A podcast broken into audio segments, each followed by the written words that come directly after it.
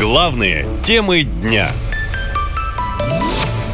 Почему США дают безвиз Израилю? Скрытые смыслы решения администрации Джо Байдена. Администрация президента США действительно планирует одобрить заявку Израиля на включение страны в список государств, граждане которых могут въезжать в Америку без виз. По данным источников, официальное решение в ближайшие дни объявит министр внутренней безопасности США, рассказывает политолог Сергей Гришечкин.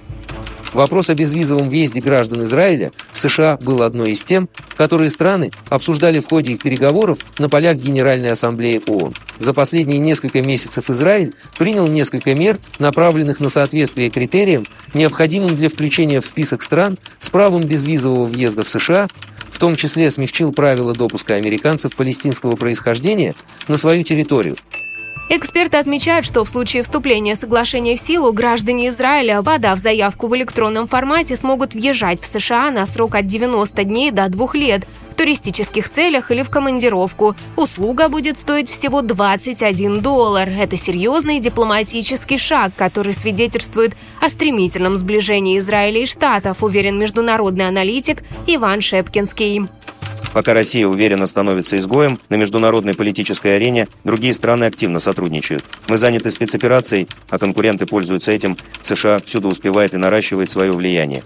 Израиль не нужно недооценивать. Пока он официально не оказывал военной поддержки Украине, но уже были слухи серьезные, что именно Израиль повлиял на то, что Тегеран не передал нам ракеты ближнего и дальнего действия, плюс танки, которые они передали в Европу, а оттуда они уже поехали на Украину. Если начнется активное военное сотрудничество, а Байден может об этом договориться или уже сделал это, то в зоне СВО для российских военных ситуация усложнится значительно.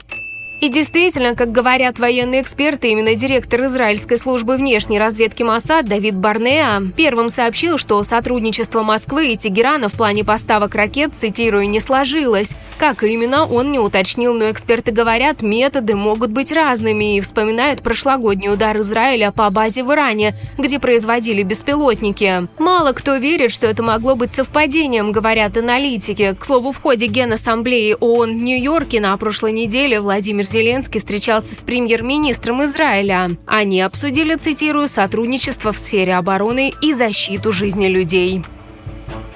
Наша лента. Коротко и ясно.